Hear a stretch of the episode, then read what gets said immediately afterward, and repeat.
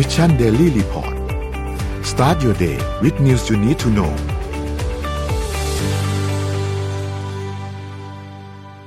ได้เวลาพัฒนาทักษะใหม่ให้ประเทศไทย Mission to the Moon Reskill Thailand ต่อยอดความเชี่ยวชาญด้านสื่อออนไลน์ที่เข้าใจคนทำงาน สู่การเป็นผู้นำในการพัฒนาทักษะใหม่ กับ Mission Academy คอร์สพิเศษ โดยรวิทย์หานอุตสาหะอ้ำสุภกร และทีมงาน Mission to the Moon Media เตรียมรับชมการถ่ายทอดสด เปิดตัวโปรเจกต์ใหม่ ฟรี วันเสาร์ที่ 26 กุมภาพันธ์ 2022 เวลาหนึ่งทุ่มเป็นต้นไป ผ่านช่องทาง Facebook และ YouTube ติดตามรายละเอียดเพิ่มเติมได้ที่ missiontothemoon.co สวัสดีครับยินดีต้อนรับเข้าสู่ Mission Daily Report ประจำวันพุธที่ 23 กุมภาพันธ์ 2565 นะครับ วันนี้คุณอยู่กับพวกเรา 3 คนตอน7โมงถึง8โมงเช้า สวัสดีพี่ปิ๊ก สวัสดีพี่แจ๊คครับ สวัสดีครับ สวัสดีครับนนท์ครับ ครับ เริ่มต้นกลางสัปดาห์กันนะครับ เดี๋ยวเราค่อยๆ อัปเดตเรื่องราวต่างๆ กันว่ามีอะไรเกิดขึ้นบ้างในช่วง 24 ชั่วโมงที่ผ่านมานะครับ เราไปเริ่มต้นกันที่การอัปเดตตัวเลขกันเหมือนเคยครับ ตัวเลขล่าสุดนะครับการฉีดวัคซีนนะครับเราฉีดวัคซีนได้ 1 9 0 0 0 0 โดสนะครับรวมๆแล้วเนี่ยเราฉีดเข็มที่ 3 ไปแล้ว 19.2 ล้านนะครับก็เพิ่มขึ้นมาอีกประมาณ 1 3 0 0 0 0 โดสนะครับสถานการณ์ผู้ป่วยครับตอนนี้ผู้ติดเชื้อรายใหม่เนี่ย18,000 แต่ถ้าหากว่าเรานับรวม ATK ด้วยเนี่ยก็จะอยู่ที่ประมาณ 33,000ครับนะครับเพราะว่าผู้ป่วย ATK เนี่ยอยู่ที่ประมาณ 14,000 เกือบเกือบ15,000 ประมาณนี้นะครับ ตัวเลขผู้เสียชีวิตก็ขยับขึ้นมาเป็นหลัก3นะครับก็เป็นอยู่ที่ 35 รายนะครับต่อวันนะครับ รักษาหายอยู่ที่ 15,000นะครับแล้วก็ใส่เครื่องช่วยหายใจ 214 อาการหนัก 827 นะครับ รักษาตัวอยู่รวมๆ 170,000 คนนะครับ ก็สูงขึ้นเรื่อยๆครับนะครับ ตอนนี้สถานการณ์ของสายด่วนเนี่ยที่เป็นสายด่วนโอ้โทรคอของขวดมากสปสชเนี่ยครับหนักหน่วงอีกแล้วนะครับ ช่วงนี้นะฮะเพราะว่า ก็ขอกำลังเสริมแล้วอืมเพราะว่า call center ไม่เพียงพอนะครับ ทนคนโทรเข้าวันเดียวเนี่ย49,000 สายนะครับ แค่วันเดียวนะครับ นั่นหมายความว่าก็ตอนนี้เนี่ยกำลังพยายามประสานงานกันอย่างหนักหน่วงมากนะครับสำหรับครับสปสชนะครับ เพราะว่าสถานการณ์โควิดรายวันตอนนี้เนี่ยเยอะมากนะครับ เพราะว่าส่วนหนึ่งเนี่ยก็เพราะว่า ผู้ป่วยทุกคนไม่จำเป็นที่จะต้องเข้าโรงพยาบาลถูกต้องมีบางส่วนที่สามารถที่จะทำ Home Isolation ได้ครับนะครับนั่นก็เป็นเหตุผลว่าการทำ Home Isolation เนี่ยก็ต้องมีการประสานการดูแลรักษาแบบ Home Isolation มีการส่งยาให้มีการส่งเอ่อสิ่งของที่จำเป็นให้ไปตามบ้านอุปกรณ์ทางการแพทย์ต่างอ่าใช่นะครับเพราะฉะนั้นก็ต้องเพิ่มสายเข้ามาอีกนะครับซึ่งปกติแล้วเนี่ยในช่วงที่ผ่านมาเนี่ยนะครับวันละประมาณ 20,000 สาย ซึ่งก็ถือว่าเยอะแล้วล่ะ20,000สายก็เยอะแล้วล่ะนะครับ มีวันที่21ครับ โทรเข้ามาเกือบ50,000สายครับๆครับเพราะว่ามันก็ทำให้สุดท้ายแล้วเกิดปัญหาโทรมาแล้วเจ้าหน้าที่รับสายไม่ทันนะครับครับก็ก็เกิด abandon call เกิดขึ้นนะครับ ตัวสายด่วนเนี่ยคือเบอร์1330นะครับ ที่เป็นสายด่วนสายด่วนของสปสชนะครับ ตอนนี้ก็กำลังเพิ่มทาง call center เข้าไปอีกนะครับ อีก70ที่นั่งนะครับ เพิ่ม call center เข้าไปนะครับ แล้วก็ สามารถเข้าไปลงทะเบียนผู้ติดเชื้อช่องทางอื่นก็ได้เหมือนกัน เข้าไปทางเว็บไซต์ก็ได้นะครับ หรือจะเข้าไปที่ Line Official at nhso ก็ได้เหมือนกันนะครับ สามารถไปลงทะเบียนได้ถ้าหากว่าท่านติดเชื้อ แล้วต้องการทำ Home Isolation นะครับ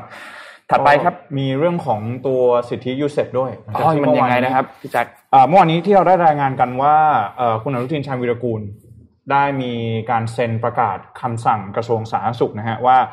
ว่าวันที่หนึ่งมีนาคมเป็นต้นไปเนี่ยจะยกเลิกการรักษาโควิด -19 ด้วยสิทธิ UCEP พูดง่ายๆว่ารักษาในกรณีที่เป็นโรคฉุกเฉินอืมใช่ไหมเพราะก่อนหน้านี้เราปฏิบัติเอ่อแนวทางการปฏิบัติต่อการติดเชื้อโควิด -19 เนี่ยเราปฏิบัติมันเปรียบเสมือนกับการเป็นโรคฉุกเฉินครัมาบโดยตลอดนะครับ แต่ว่าเอ่อก่อนหน้านี้ก็มีข่าวออกมาเหมือนกันว่าจะยกเลิกในการรักษาโดยสิทธิ์ UCEP แล้วก็ให้ผู้ป่วยเนี่ยไปรักษาฟรีตามสิทธิประกันสุขภาพต่างๆ นะครับแต่ว่าล่าสุดเนี่ยเมื่อวานนี้ที่ประชุมคณะรัฐมนตรีเองก็มีมตินะครับพิจารณาเห็นชอบให้เอ่อเลื่อนนะครับการยกเลิกการรักษาโรคโควิด -19 ด้วยสิทธิยูเซฟไว้ก่อนครับก็ทำให้เอ่อตอนนี้นะครับตั้งแต่วันที่ 1 มีนาคมเป็นต้นไปเนี่ยก็ยังสามารถเอ่อผู้ป่วยเนี่ยยังสามารถเข้ารับการรักษาในโรงพยาบาลได้ทุกแห่งนะครับอืมเพียงแต่ว่าเกณฑ์การเอ่อเป็นผู้ป่วยในเนี่ยก็มีการเปลี่ยนแปลงไปแล้วนะครับครับก็ต้องมี 5 อาการด้วยกันอย่างที่เราได้เคยแจ้งไปนะครับ อืมอืมก็ถือว่าเป็นอีกหนึ่งข่าวเพราะว่าหลายๆคนกังวลไงว่าเฮ้ยโอ้โหขนาดตอนนี้เนี่ยยังรักษาสิทธิ UCEP ได้ รักษาที่ไหนก็ได้เนี่ยโอ้โหสายยังไหม้คนโทรเข้ามาเนี่ยเรียกว่าสายไหม้แล้วยังเป็นคอขวดอยู่การเข้าสู่กระบวนการการรักษาเนี่ยยังยังยากลำบากอยู่นะครับ ก็เลยมีความกังวลว่าเอ๊ะถ้ากลับไปรักษาตามสิทธิประกันสุขภาพเนี่ย จะยิ่งทำให้อ่า กระบวนการการเข้าสู่การการรักษาของผู้ป่วยเนี่ยมันยุ่งยากมากยิ่งขึ้นหรือเปล่านะครับ ก็เอาเป็นว่าคณะรัฐมนตรีเองก็เล็งเห็นในข้อนี้นะครับ แล้วก็เตรียมตัวที่จะรองรับผู้ป่วยที่อาจจะมีจำนวนปรับตัวเพิ่มขึ้นนั่นเองนะครับครับอืมไปดูถัดไปครับสำหรับตัวเลขเศรษฐกิจกันบ้างครับดัชนีตลาดหลักทรัพย์นะครับ เริ่มต้นเงินที่บ้านเราก่อนนะครับ อยู่ที่1,691.12นะครับ ติดลบมา0.19%เล็กน้อยนะครับหุ้นต่างประเทศครับ ดาวโจนส์ติดลบ 0.20%นะครับ NASDAQ บวกขึ้นมา 0.28% NYSE ติดลบ 0.63%นะครับฟุตซี่ครับติดบวก 0.20%และห่างเสียงลบเยอะกว่าเพื่อนครับ 2.69%นะครับ ราคาน้ำมันดิบครับกลับกันครับปรับตัวขึ้นครับ WTI ครับอยู่ที่ 93.55 นะครับ บวกขึ้นมา 2.72 แล้วนะครับ Brent crude oil บวกขึ้นมา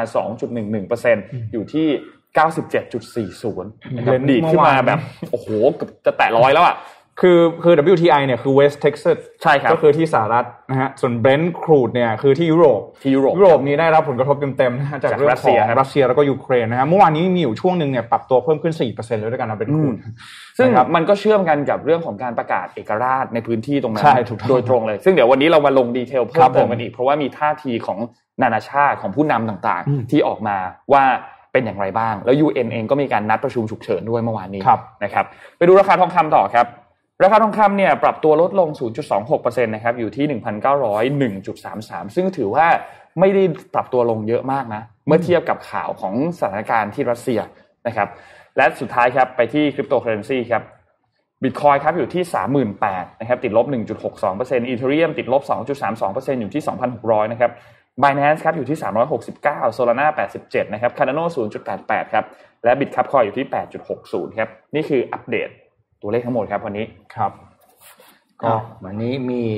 สแตทแต่เป็นอีกค่ายหนึ่งมาให้ดูก็เป็นเป็นชาร์ตลองนำมาให้ดูนะครับ เปลี่ยนบรรยากาศบ้างปครักบติผมจะเอาจาก Statista มาให้ดูนะ แต่รอบนี้เป็นของ m c k เคนซี่นะครับมันเขาจะมีทุกสัปดาห์เนี่ยเขาจะมีอีเมลที่เป็นสรุปตัวเลขสถิติต่างๆ ที่น่าสนใจเขาเรียกว่า this week in charts by m c k เคนซี่นะครับ มาดูกันว่าสัปดาห์นี้มีเรื่องอะไรน่าสนใจบ้างครับอะไปดูกัน เรื่องแรกเนี่ยนะครับ เป็นสถิติของผู้บริหารนะครับ ผู้บริหารหญิงนะครับ ที่มีผลสำรวจมาแล้วว่า การเป็น executive level เนี่ยปรากฏว่าผู้บริหารหญิงจะมีความเครียด และมีสภาวะเบิร์นเอาท์เนี่ยสูงกว่าผู้บริหารชาย นะครับอันเนี้ยโดยภาพโอเอานะครับชางชาร์ตฝั่งซ้ายเนี่ยของ McKinsey จะต้องบอกว่า McKinsey จะดูยากนิดหนึ่งนะเพราะว่าเขามีสไตล์การทำค่อนข้างแบบเส้นเล็ก ๆ จุดจุดจุดเล็ก ๆ เส้นบางๆนะครับครับอะดูภาพผมเล่าให้ฟังแล้วกัน ภาพพล็อตอ่า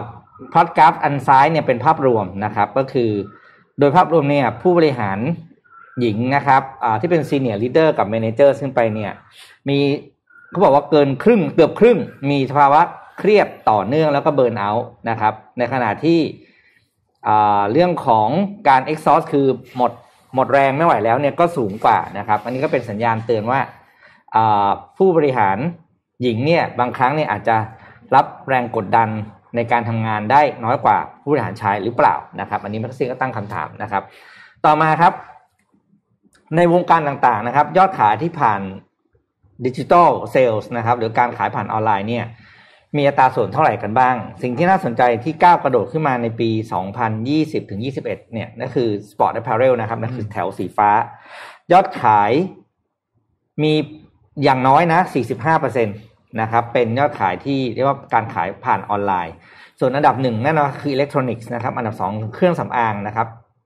80%กับ70%ตามลำดับ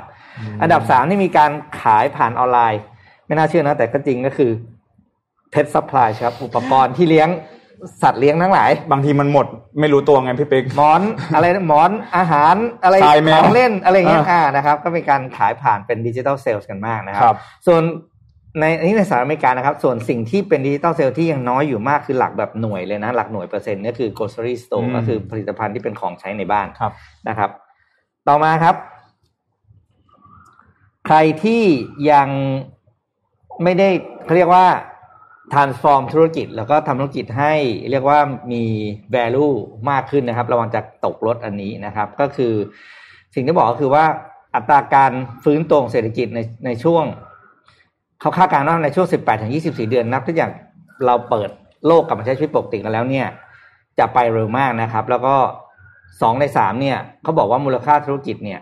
จะมากกว่าเดิมถึงถึงถึงสามสิบถึงหกสิบเปอร์เซ็นต นะครับ คือใช้อเมริกาคือเขาบอกเขาพร้อมมากเขาเขาดีดมากแล้วที่นู่นนะครับ อะต่อมาครับ อันนี้น่าสนใจมาก อันนี้มันต้องอธิบายนิดนึงชาร์ตนี้มันคือชาร์ตที่บอกว่าสาวๆในแต่ละประเทศนะครับที่เขาสำรวจมาสี่สี่สี่ประเทศเนี่ย ชอบทำอ่า cosmetic surgery ในดในตรงตำแหน่งไหนบ้างครับนะครับ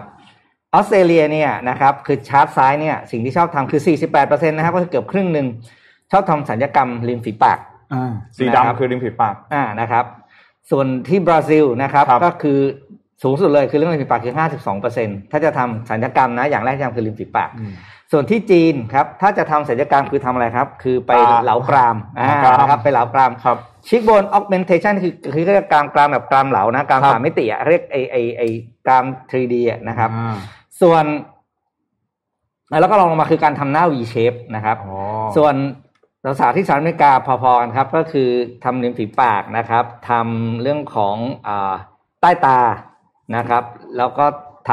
ำตัวที่เป็นชิคโบนออกเมนนี่คือคือกรามทีดีเมื่อแต่ของจีนคือกลับกันเลยนะครับกับการทีเนี่ยกับการคือคือกรามมาก่อน ริมฝีปากนี่ไปท้ายสุดเลยท้ายสุดเลยนะครับครับเพราะด้วยด้วยลักษณะโครงสร้างของอืมอ่าของของสรีระเนี่ย ผู้หญิงเอเชียจะริมฝีปากบางอยู่แล้วนะครับครับอืม อะอันต่อมาครับ อันนี้ชาร์ตนี้ให้บอกให้เห็นว่าทางสหรัฐอเมริกาและยุโรปเนี่ยดู inflation rate นะครับ ก็ตั้งแต่ปี 2020 เป็นต้นมา inflation เนี่ยเกือบแตะ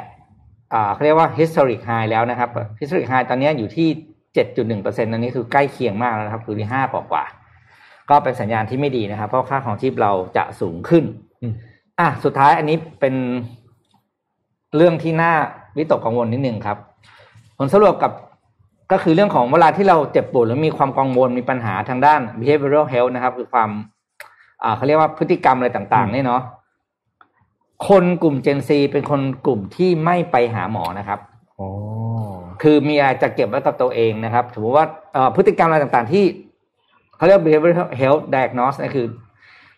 ต้องไปไปรักไปหาหมออะเออไปไปไปปรับเปลี่ยนเรื่องของวิธีการดำเนินชีวิตเนี่ย คน Gen Z กลับเป็นคนที่ไม่ไปหาหมอนะครับ มากที่สุดคือหนึ่งในสี่อืมซึ่งอันเนี้ยเป็นเป็นสภาวะที่อยู่อยู่ในอยู่ในที่ว่าน่าน่าเป็นห่วงครับเพราะบางครั้งเนี่ยเขาเป็นอะไรแล้วเราไม่รู้ว่าเขาเป็นอะไร แล้วก็ไม่ไปพบแพทย์ด้วยนะครับ ในขณะที่คนรุ่นก่อนก็เรื่องตาลอนหลับเลยนะครับเบบี้บูมเมอร์ก็ไปหาหรือเป็นเรื่องไปหาเป็นเรื่องปกติ ไอ้กราฟนี่คือถึงสูงคือคนที่ไม่ไปหานะเดี๋ยวจะงงนั้นเจนซีทางซ้ายมันจะสูงนะครับแปลว่าไม่ไปไม่ไม่ไปพบแพทย์ต้องถามชานนท์ครับนนท์รู้สึกไหมเวลาจะป่วยอะไรแบบนี้นี่ไปหาหมอไหม นนท์ส่วนนนท์ถ้าไม่หนักจริง ๆ ไม่ไปนะอ่านนท์เป็นเหมือนกันนะคือคือคือนิดนึงอะครับแต่ถ้ารู้สึกว่าแบบว่าเฮ้ยนี่มันเกิดอะไรขึ้น ไม่รู้เลยว่าอาการนี้ไม่ไม่เคยเป็นอะไรเงี้ยจะรีบไปเออเพราะว่ากลัวว่ามันรู้จะสึกหนักเหมือนกันว่าน้องๆรุ่นเนี่ยเจนชาติเจนวเนี่ยบางคนไม่ค่อยชอบจะไปหาหมอสักเท่าไหร่เนอะเออบางที แต่ว่าบ้านเราอาจจะอืมอาจจะเทียบหลาย ๆ ปัจจัยเนาะปัจจัยเรื่องของเอ่อโรงพยาบาลเอ่ยอะไรเอ่ยอืมนะครับอืมเรื่องของความสะดวกอะไรต่าง ๆ ก็อาจจะมีปัจจัยหลายอย่างนะครับอืม แต่จริงๆบ้านเราเนี่ยเข้าถึงหมอง่ายมากเลยนะง่าย ง่ายแบบถ้าเทียบเทียบกันกับไปโรงพยาบาลต้องเจอหมออะอ่าใช่ใช่ใช่อันนี้คือ อันนี้คือหลักการเลยนะฮะไม่ว่าจะไปโรงพยาบาลระดับไหนก็ตามนะครับเจอหมอเจอหมอเร็วมาก พูดถึงหมอแล้วก็หลังจากที่เมื่อวานนี้ อย่างที่อืมได้แจ้งไปช่วงต้นรายการว่าคณะรัฐมนตรีเองก็ได้มีการสั่งเบรกเนาะอ่าเรื่องใช่ของเอ่อสิทธิ์ยูเซฟคือคือเราเข้าใจแหละนะครับ ว่าจริง ๆ แล้วเอ่อก่อนอื่นเนี่ยคำสั่งของ คุณอนุทินเนี่ยมาก่อนในช่วงวันจันทร์ใช่ไหมฮะแล้วหลังจากนั้นเนี่ยก็มีการประชุมคณะรัฐมนตรีในวันอังคารครับพอมีการประชุมคณะรัฐมนตรีในวันอังคารเสร็จปุ๊บเนี่ยก็ปรากฏว่าหนึ่งในมติก็คือพิจารณาในการชะลอการยกเลิกรักษาโควิดด้วยสิทธิยูเซฟอ่าแต่ว่าพอดีก็ไปอ่านพอดีเลื่อนเลื่อนไปเจอหน้าเพจ Facebook ของพี่ตุ้ม หนุ่มบางจันทร์ก็บอกว่าก่อนที่จะสอน ให้รัฐมนตรีใช้บล็อกเชนเนี่ยอาจจะต้องสอน single gateway ใช้แล้วพวกนี้นะเออไลน์กลุ่มกันก่อนใช่เปล่าเฮ้ยนั่นน่ะสิฮะเหมือนไม่คุยกันนะนะครับเหมือนไม่คุยกันอีกแล้วนะครับก็เพราะว่ามาอืมเปลี่ยนวิธีการแถลงเปลี่ยนไปเปลี่ยนมาอืมตลอดเวลาเลยนะครับคอรมอเมื่อวานนี้ก็เบรกอีกรอบหนึ่งเพราะว่ารักษาได้อืมรักษาได้ทุกโรงพยาบาลเข้าได้ใช่เลยตามปกตินะครับ นั่นแหละฮะเงินไปหมดต้องนะครับช่วงนี้ ก็เดี๋ยวถือว่าก็เป็นแต่จริงๆก็ถือว่าเป็นเป็นเรื่องที่เอ่อดีสำหรับ ประชาชนคนไทยเนาะอะในช่วงถูกต้องที่ครับจำนวนผู้ติดเชื้ออ่าช่วงนี้นะครับปรับตัวเพิ่มสูงขึ้นนั่นเอซึ่งจะดีกว่าครับนี้ฮะถ้าไม่ทำให้พวกเราสับสนนั่นนะนะครับครับผมอะนะฮะก็เดี๋ยวไปดูกันที่ Credit Suisse กันสักนิดหนึ่งนะฮะครับก็หลังจากที่ในช่วงในช่วง2ถึง3วันวันนี้เนี่ยมีข่าวจากทางด้านของ Credit Suisse นะครับหลังจากที่เมื่อวันที่ 20กุมภาพันธ์เนี่ยสำนักข่าว The Guardian นะครับมีการรายงานว่าอ่าธนาคารเพื่อการลงทุนอย่าง Credit Suisse นะครับ มีการเปิดเผยว่าเป็นพื้นที่ทางการเงินสำหรับเหล่าอาชญากร แล้วก็เหล่าผู้ไม่หวังดี ไม่ว่าจะมีส่วนเกี่ยวข้องกับการฟอกเงินนะครับ การค้ายาเสพติด หรือแม้แต่กระทั่งการช่อโกงทุจริตทางการเมืองนะครับ เอกสารที่ถูกเปิดเผยออกมานี้นะครับพบว่ามีบัญชีลูกค้ามากถึง 30,000 บัญชีทั่วโลกนะครับที่มีความเชื่อมโยงกับการได้รับผลประโยชน์จาก Credit Suisse ครับมูลค่าเนี่ยทั้งหมดมากถึง 80,000 ล้านปอนด์นะฮะหรือประมาณ 3.5 ล้านล้านบาทด้วยกัน ซึ่งเหตุการณ์นี้เนี่ยจึงทำให้เอ่อ Credit Suisse เนี่ยนะครับได้รับความสนใจแล้วก็ถูกเพ่งเล็งเป็นอย่างมากนะครับ ว่ากลายเป็นบริษัท หรือว่ากลายเป็นธนาคารเพื่อการลงทุนที่เปิดพื้นที่นะครับให้กับเหล่าอาชญากรรมเนี่ยสามารถดำเนินธุรกรรมทางการเงินได้อย่างสะดวกนะครับ แล้วก็สามารถเข้ามาเปิดบัญชีธนาคารกับตนได้นะครับอืมนอกจากนี้ยังมีรายงานระบุว่ายังมีการพบบัญชีของผู้ก่ออาชญากรรมร้ายแรง อย่างเช่นการค้ามนุษย์ในฟิลิปปินส์ มีบัญชีของเศรษฐีชาวฮ่องกงที่ถูกตัดสินจำคุก แล้วก็เอ่อโทษฐานรับสินบนนะครับ แล้วก็พบบัญชีของนักการเมืองที่มีข้อกล่าวหาว่ามีส่วนเกี่ยวข้องกับการคอร์รัปชันเนี่ยจำนวนมากนะครับ เครือข่ายผู้สื่อข่าวที่ไม่แสวงหากำไรนะครับ OCCRP องค์กรนี้เนี่ยคือจัดทำ Pandora Paper ต่างๆอ๋อดูา Pandora นะฮะ Paper ก็เผยว่ามีแหล่งข่าวนะครับที่ไม่ได้ระบุนามกล่าวต่อหนังสือพิมพ์ ฉบับหนึ่งของเยอรมันนะครับว่ามีข้อมูลที่ผู้ที่ฝากเงินไว้กับ Credit Suisse เนี่ยกว่า 18,000 บัญชี มีทรัพย์สินรวมกันกว่า 1 0 0 0 0แสนล้านดอลลาร์สหรัฐซึ่งบัญชีเหล่านี้ มีทั้งบัญชีส่วนบุคคล แล้วก็บัญชีนิติบุคคลนะครับได้มีการเปิดโปงแล้วก็เปิดเผยบัญชีนี้มาตั้งแต่ช่วง 1,000 ปี 1940 นะครับแล้วก็ส่วนใหญ่เนี่ยจะกลายเป็นบัญชีที่เปิดตั้งแต่ปี 2000 เป็นต้นมานะครับ ขณะที่ทางด้านของธนาคาร Credit Suisse เองก็ได้มีการออกมาคัดค้านนะครับถึงสิ่งที่ถูกนำเสนอบนสื่อต่างๆนะครับ โดยกล่าวว่าข่าวที่สื่อนำมาเสนอเนี่ยเป็นเรื่องที่เกิดขึ้นในอดีตนะครับแล้วก็บางกรณีเนี่ยย้อนไปถึงในช่วงทศวรรษที่ 1940 ข้อมูลที่นำมาเสนอนั้นเนี่ยมีพื้นฐานจากข้อมูลที่คาดเคลื่อน แล้วก็ข้อมูลที่สื่อคัดเลือกมา มักจะเป็นมักจะไม่ได้สนใจบริบท แล้วก็การตีความต่างๆ ในปัจจุบันนะครับ นอกจากนี้ยังพบว่า 90 ของบัญชีที่ถูกกล่าวหาว่ามีส่วนเกี่ยวข้องกับอาชญากรผู้ก่อการร้าย หรือว่าผู้ที่มีส่วนเกี่ยวข้องกับการกระทำความผิดเนี่ยกว่า 90%ได้ถูกปิดไปแล้วนะครับ แล้วก็ยังมีการดำเนินการสอบสวนเอ่อเพื่อปิดบัญชีที่เกี่ยวข้องเนี่ยต่อไปเรื่อยๆ จากทางด้านของ Credit Suisse นะครับครับเอ่อรายงานก็มีเปิดเผยด้วยนะว่ามีหลายบัญชีด้วยกันที่มีส่วนเกี่ยวข้องกับ ประเทศไทยนะครับไม่ได้ไม่ได้จะเป็นว่าจะต้องเป็นคนไทยที่ไปเปิดบัญชีนะอ่าอ่าแต่บางทีมีเอ่อชาวมีคนที่นะครับมีส่วนเกี่ยวข้องกับการทำธุรกิจ หรือว่าอยู่ในบริเวณประเทศไทยอะไรอย่างนี้ก็มีรายชื่ออยู่ด้วยนะครับไม่ว่าจะเป็นเอ่อนายธนาคารนะครับ ผู้พัฒนาอสังหาริมทรัพย์ต่างๆ แล้วก็ผู้ที่เกี่ยวข้องกับเอ่อการค้าต่างๆนะครับ ก็ครับนี่ถือว่าเป็นสแกน d a l นะครับหรือว่าเป็นเอกสารที่ออกมาเปิดเอ่อที่ถูกเปิดเผยออกมานะครับ แล้วก็มีการ กล่าวหาทางด้านของ Credit Suisse ว่าเป็นพื้นที่ทางการเงินสำหรับกลุ่มอาชญากร หรือว่ากลุ่มผู้ที่กระทำความผิดนั่นเองนะฮะก็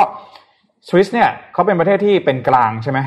เป็นกลางทางเป็นนิวทรัลนะฮะเพราะฉะนั้นแล้วเวลาที่เขามีเปิดให้บริการอะไรต่างๆเนี่ยนะครับเขาก็จะมีนโยบายว่าเออจะไม่เอาเรื่องของการเมืองเนี่ยเข้ามาแทรกแซงนะครับก็นี่จึงทำให้อาจจะเป็นอีกส่วนหนึ่งที่ทำให้เอ่อ Credit Suisse เองได้รับความนิยมอย่างมากนะครับ เป็น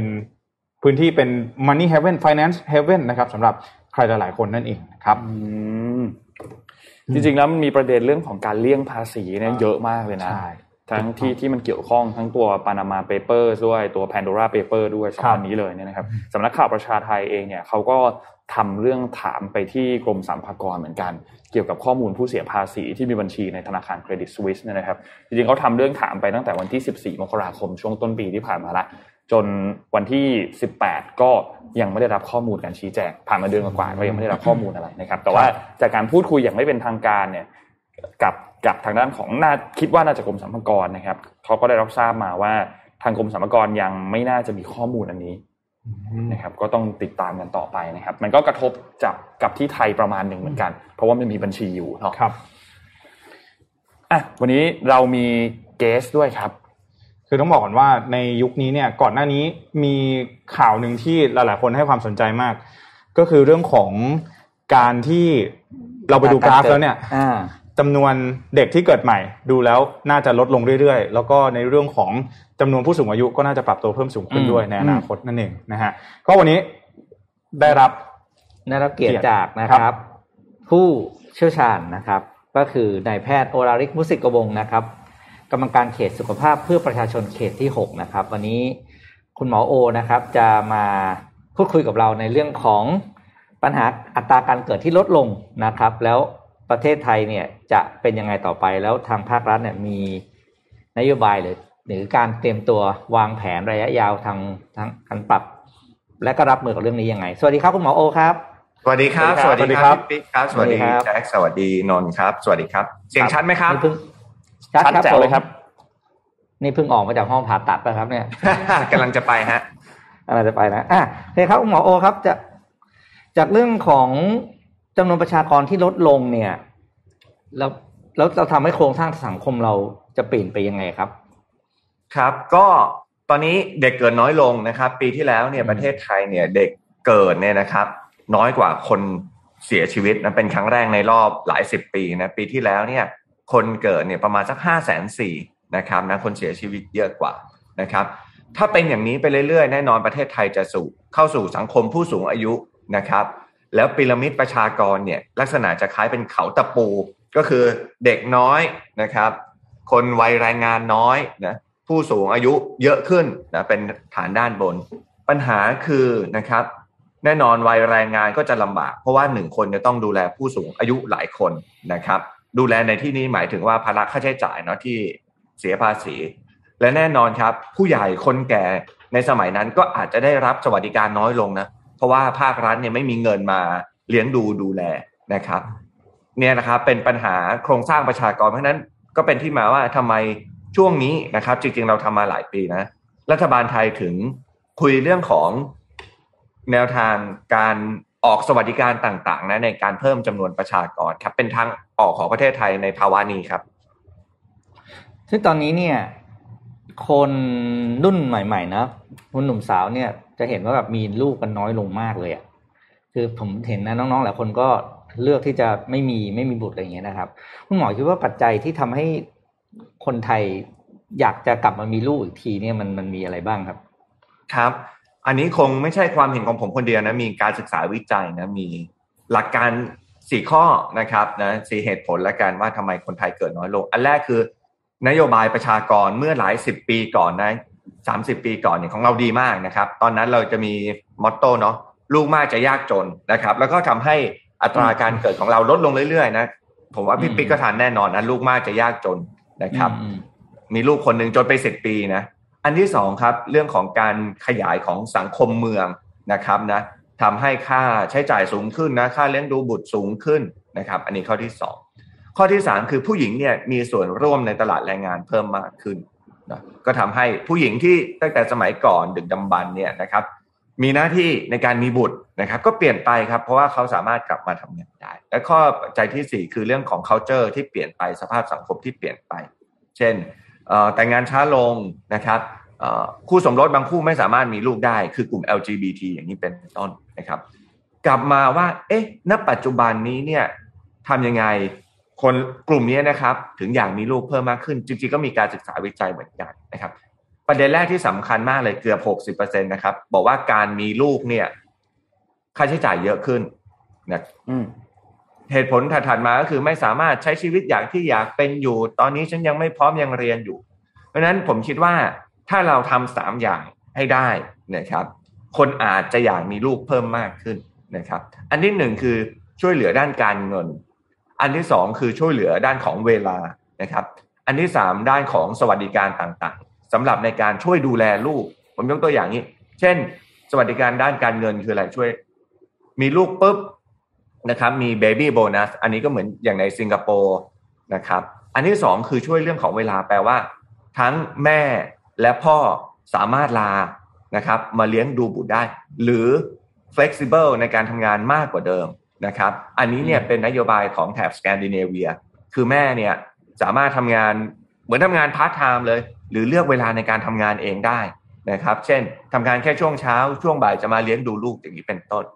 อันที่สามคือสวัสดิการเนี่ยเช่น โรงเรียนต้องดีมีคุณภาพ มีศูนย์เด็กเล็กเพิ่มมากขึ้น ซึ่งเป็นสิ่งที่ภาครัฐก็กำลังทำอยู่นะครับ เรามีนโยบายเรื่องนี้อยู่ เพราะฉะนั้นถ้าทำได้สามอย่างผมคิดว่า คนที่อยากมีอยู่แล้วนะครับ หรือกำลังอยากมีก้ากึ่ง อาจจะเปลี่ยนใจมามีลูกได้ครับ กับอีกประเด็นหนึ่งที่เอ่ออย่างผมเป็นหมอเนาะนะครับ ดูแลรักษาเรื่องมีบุตรยากประเทศไทยเนี่ยรักษามีบุตรยากคนไข้ต้องเสียตังค์เองนะครับ อย่างไรก็ดีณตอนนี้เนี่ยเราผลักดันนะครับให้ภาวะมีบุตรยากเป็นโรคแล้วแปลว่าเบิกได้นะครับ แต่ว่าจะเบิกได้ร้อยเปอร์เซ็นเบิกได้ห้าสิบเปอร์เซ็นก็เอ่อกำลังดูอยู่ครับ ดูบัตเจตของประเทศไทยอยู่ครับครับไอ้เรื่องเบิกได้เบิกไม่ได้เนี่ยมันมีความเป็นไปได้แค่ไหนครับจากจากที่คณะกรรมการเขากำลังศึกษากันอยู่ โอ้ผมว่าเบิกได้ประมาณเองนี้น่าสนใจ เบิกได้ประมาณสักเก้าสิบเก้าเปอร์เซ็นต์นะฮะแต่อันนี้ความเห็นส่วนตัวนะครับ เพราะว่าหลายท่านอืมนะครับ เราค้นอินเทอร์เน็ตได้เลยนะครับ ไปในแนวทางนี้หมดประหนึ่งให้คำมั่นสัญญานะครับ ว่าเบิกได้ แต่ว่าจะได้กี่เปอร์เซ็นต์เนี่ยตัวเลขยังไม่ออก เหตุผลเพราะอย่างนี้ครับ การรักษามีบุตรยากเนี่ยมีหลาย step นะครับ บางท่านอาจจะรู้ละฉีดเชื้ออย่างเดียวนะครับ หรือว่าทำเด็กหลอดแก้วอะไรเงี้ยเด็กหลอดแก้วเนี่ยค่าใช้จ่ายสูงนะครับ ภาครัฐก็จะกำลังดูเนาะบัตเจ็ตนะครับว่าเรามีเยอะมากน้อยขนาดไหนครับแต่ว่าถ้าการรักษาทั่วไป การฉีดเชื้อการทำอันตราซาวอาจจะไม่เสียเงินเลยก็ได้นะครับ อืมทีนี้มันเรื่องแล้วเรื่องโควิดเนี่ยมันมีผลไหมครับโอ้ทำให้คนอยากน้อยลงหรือว่าไม่มีเลยดีกว่าอะไรเงี้ย ครับ มีแน่นอนครับ เพราะว่าลักษณะสังคมเนี่ยที่เกิดความไม่แน่นอนสูงเนี่ย อย่างวันนี้ตัวเลขก็เพิ่มขึ้นเนาะนะครับทำให้การตัดสินใจเนาะของคนที่กำลังอยากมีเขาวางแผนไม่ได้ พอวางแผนไม่ได้เนี่ย อัตราการเกิดก็ลดลงนะครับ นั่นเป็นเหตุผลนะในช่วงสองปีที่ผ่านมานะครับเอ่ออัตราการเกิด ลดลงเรื่อยๆนะครับ ปีละประมาณสามหมื่นคนนะปีที่แล้วผมบอกห้าแสนสี่นะปีก่อนหน้านี้เนี่ยห้าแสนเจ็ดปีก่อนหน้านั้นเนี่ยประมาณสักหกแสนนะครับ ตัวเลขลดลงมาเรื่อยๆครับปีละประมาณสามหมื่นครับ เราคิดว่าโควิด ก็เป็นปัจจัยส่วนหนึ่งครับ อืมยี่ถึงคุณหมอพูดนิดนึงเรื่องของคำว่าวางแผนการการมีบุตรเนี่ย จริงแล้วเราก็จะบอกว่าหลายคนก็จะบอกว่าไม่พร้อมไม่พร้อมแล้วค่อยมีอะไรอย่างเงี้ยเนาะทีนี้ไอ้คำว่าวางแผนเพื่อให้ตัวเองพร้อมเนี่ย มันมีจุดหรือคำแนะนำอะไรไงที่คุณหมออยากจะฝากให้กับทุกคนไหมครับได้ครับ ผมคิดว่าอย่างนี้คำว่าความพร้อมเนี่ยแบ่งเป็นสองอย่าง คือความพร้อมของร่างกายนะครับ กับความพร้อมด้านของสังคมนะครับ ของทางร่างกายเนี่ยมีข้อมูลชัดเจนว่าผู้หญิง ช่วงอายุที่ควรมีลูกอาจจะอยู่ประมาณสักยี่สิบนะครับถึงสามสิบสี่ปีไม่ถึงสามห้าถ้าเกินนั้นถือว่าแก่ไปแล้วต่ำกว่ายี่สิบก็อาจจะน้อยไปนะครับ เพราะฉะนั้นในกลุ่มที่ อยากมีลูกนะครับ ก็ควรจะมีลูกในช่วงอายุเนี่ย อันนี้คือความพร้อมทางกายส่วนความพร้อมทางสังคมนะครับ อันนี้ผมอาจจะตอบแทนไม่ได้ เพราะว่าแต่ละคนอืมอาจจะมีเป้าหมายในชีวิตแตกต่างกันนะครับ อย่างล่าสุดเนาะผมเจอเอ่อคุณแม่นะครับ มีลูกแล้วคนหนึ่งอายุ 18 ปี มาปรึกษาบอกอยากมีลูกคนที่สองเขาบอกตอนนี้หนูไม่มีภาระอะไรเลยนะครับ หนูอยากมีลูกแล้วครอบครัวหนูพร้อมแล้ว เห็นไหมครับ อายุอาจจะไม่ได้ถึง 20 นะ แต่ครอบครัวไม่มีภาระ นะครับอืมอืม เพราะฉะนั้นคำว่าภาระของแต่ละคนแตกต่างกัน อันเนี้ยก็ต้องมาวางแผนผมใช้ย้ำอีกทีนะวางแผน และคำว่าพร้อมร้อยเปอร์เซ็นเนี่ย โดยส่วนตัวนะ ผมคิดว่าไม่มีอะ เหมือนเราจะเข้าห้องสอบอะ อะไรคือพร้อมร้อยเปอร์เซ็นต์อะไม่มีหรอกเราก็อ่านหนังสือจนไอ้วินาทีสุดท้ายที่ครูจะเรียกเข้าห้องสอบนั่นแหละนะครับจผริมงคคิรัดบว่าคล้าย ๆ กันครับ อืมอะสุดท้ายนี่คุณหมออยากจะฝากอะไรให้กับ ผู้ชมที่กำลังวางแผนคิดจะวางแผนมีบุตรไหมอะไรยังไงไหมครับ โอเคครับ ผมคิดว่าตอนนี้เนี่ยการวางแผนสำคัญมากนะครับเออถ้าท่านใดก้ากึ่งก้ากึ่งอยู่ ผมอยากให้ลองมาปรึกษาคุณหมอนะครับ ตอนนี้เนี่ยหลาย ๆ ที่นะปรึกษาคุณหมอเนี่ย ฟรีด้วยนะครับนะไม่เสียตังค์นะครับ และตอนนี้เนี่ยผมก็กำลังทำวางแผนเนาะกับคุณหมออืมรักษาผู้มีบุตรยากกลุ่มหนึ่งเนี่ยนะครับ เราจะทำ telemedicine เลย ให้คำปรึกษาเรื่องนี้เลยฟรีนะครับ อาจจะทำเป็นแคมเปญสัก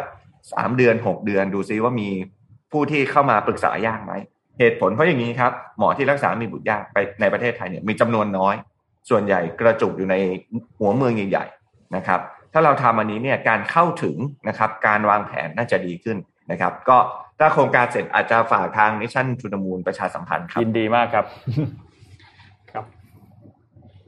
นะครับ วันนี้ก็ต้อง ขอบคุณคุณหมอโอนะครับ นายแพทย์โอลาลิกมุสิกวงศ์นะครับ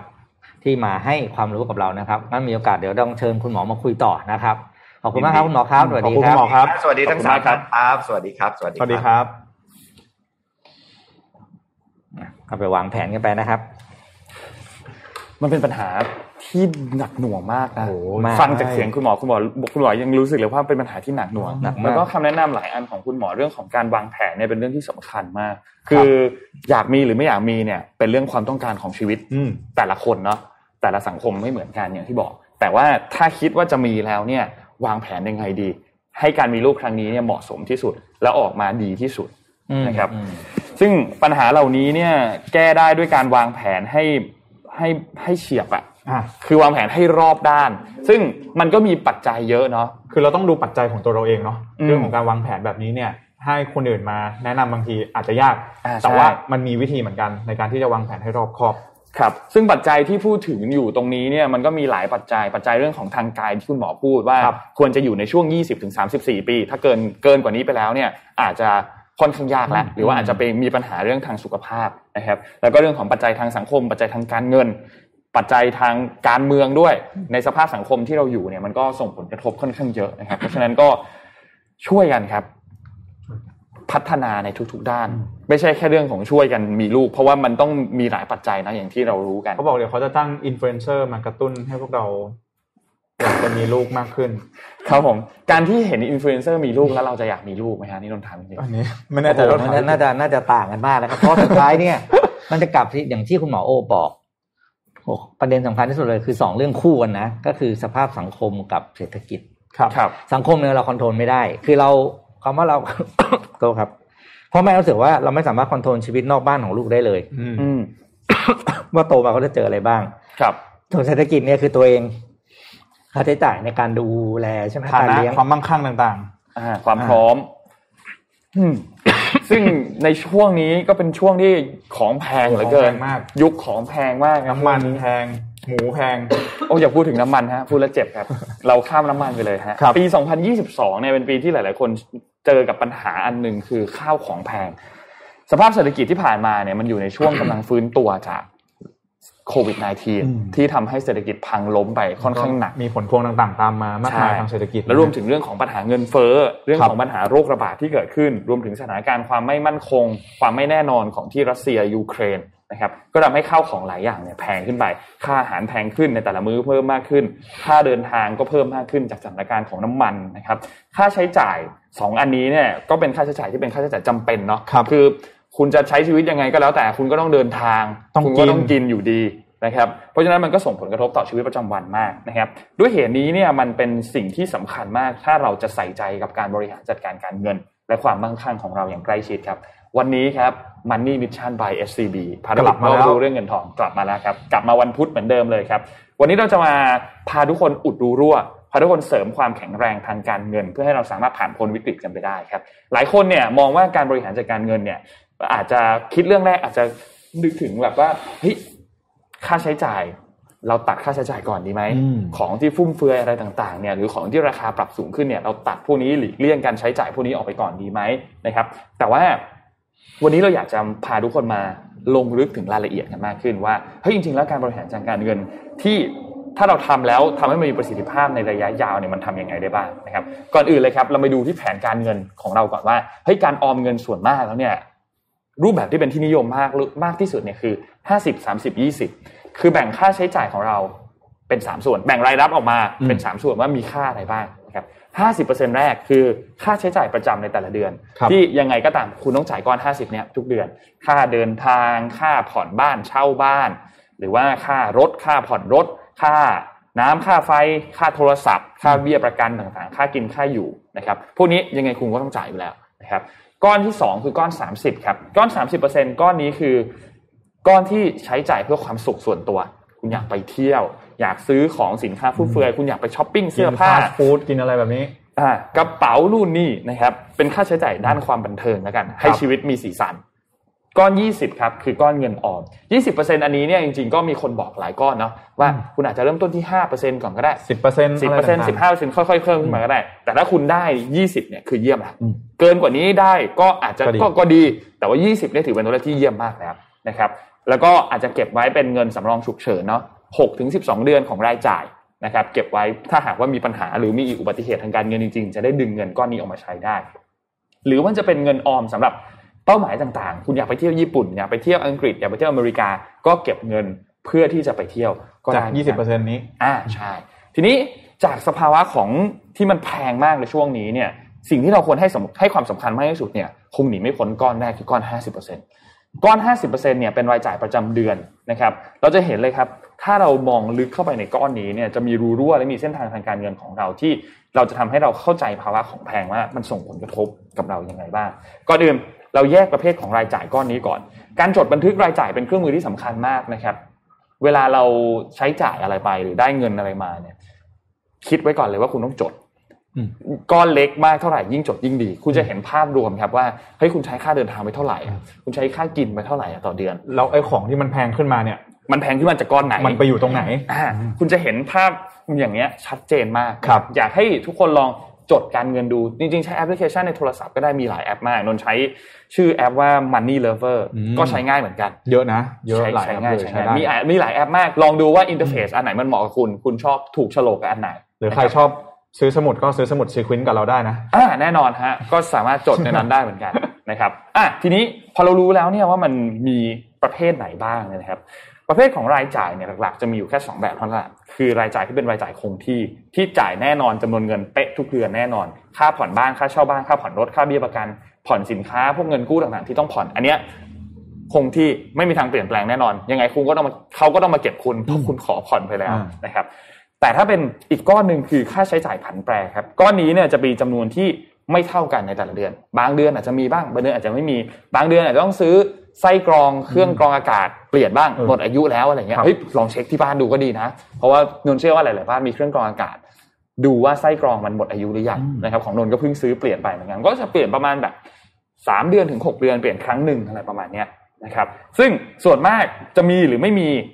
มันก็แล้วแต่คนอืมเนาะบางคนมีค่าอาหารที่มากขึ้น ค่าน้ำที่มากขึ้น บางเดือนนี้มีวันเกิดอย่างเงี้ย อาจจะไปกินอาหารที่หรูๆนิดนึงอ่าให้รางวัลกับตัวเอง มีค่าน้ำค่าไฟ ค่าโทรศัพท์ ค่าเสื้อผ้า ค่าเดินทางค่ารักษาพยาบาลต่างๆ แล้วก็เงินทำบุญเงินที่ไปเที่ยวไปอะไรต่างๆนะครับ ก็แตกต่างกัน ซึ่งพอเราสำรวจรายจ่ายของเราแล้วเนี่ยเราจะเห็นว่าส่วนใหญ่แล้วเนี่ยภาวะของแพงรายจ่ายผันแปรคือก้อนที่สองจะได้รับผลกระทบมากที่สุดอืมไอ้เงินค่าผ่อนเลยเนี่ยมันก็ผ่อนเท่าเดิมแหละอืมแต่พวกค่าอาหารค่าเดินทางมันมากขึ้น ทางแรกที่เราจะสามารถแก้ไขเรื่องนี้ได้คือหั่นรายจ่ายก่อน ทางที่สองคือเพิ่มรายได้ จากการสำรวจเนี่ยนะครับ เชื่อไหมครับว่า แทบจะร้อยเปอร์เซ็นเลย เลือกหั่นรายจ่ายกันก่อน คิดก่อนเลยว่าเฮ้ยตัดอะไรออกดีตัดอะไรออกกันดีนะครับ เพราะว่ามันดูเหมือนจะง่ายกว่าการหาทางเพิ่มรายได้หลายเท่านะครับ พอมาวิเคราะห์ดูแล้วเนี่ยคุณก็จะพอรู้ว่าเฮ้ยส่วนเกินตรงไหนที่คุณสามารถตัดทิ้งได้บ้าง แต่ก้อนหารายได้เพิ่มนี่สิมันค่อนข้างยากนะการหันรายจ่ายมันก็เลยง่ายที่สุด เพราะว่าการหันรายจ่ายผันแปรที่ไม่จำเป็นต่างๆ เช่น ค่าโทรศัพท์บางอันเราหันออกได้ ค่าแพ็กเกจอินเทอร์เน็ตมันทีมันหันออกได้นะลองไปคุยกับทาง call center คุยกับค่ายโทรศัพท์ดู ของฟุ่มเฟือยต่างๆ การเที่ยวต่างๆ ดูหนังฟังเพลง ทานอาหารนอกบ้านก็อาจจะให้มันน้อยลงนะครับค่าน้ำค่าไฟค่าโทรศัพท์ บางทีมันอาจจะตัดออกยากนิดนึง นะครับแต่ก็ลดปริมาณการใช้ลงไปนะครับแล้วก็เอาบินไปจ่ายให้เร็วที่สุดเพื่อป้องกันการโดนค่าปรับนะครับแต่ว่าถ้าใครอยากจะท้าทายกว่านั้นครับลองพิจารณาการลดค่าใช้จ่ายคงที่ดูอืมซึ่งถ้าพูดพูดพูดกันตามตรงมันก็ยากแหละแต่ก็ก็ใช่ว่าจะทำไม่ได้ครับนะครับการรีไฟแนนซ์สินเชื่อต่างๆ เพิ่มภาระดอกเบี้ยให้มันลดลงเนี่ยนะครับเพื่อให้ภาระดอกเบี้ยมันลดลงเนี่ยนะครับ หรือว่าบางครั้งอาจจะต้องแลกกับการที่จะเปลี่ยนแปลงชีวิตความเป็นอยู่ของคุณ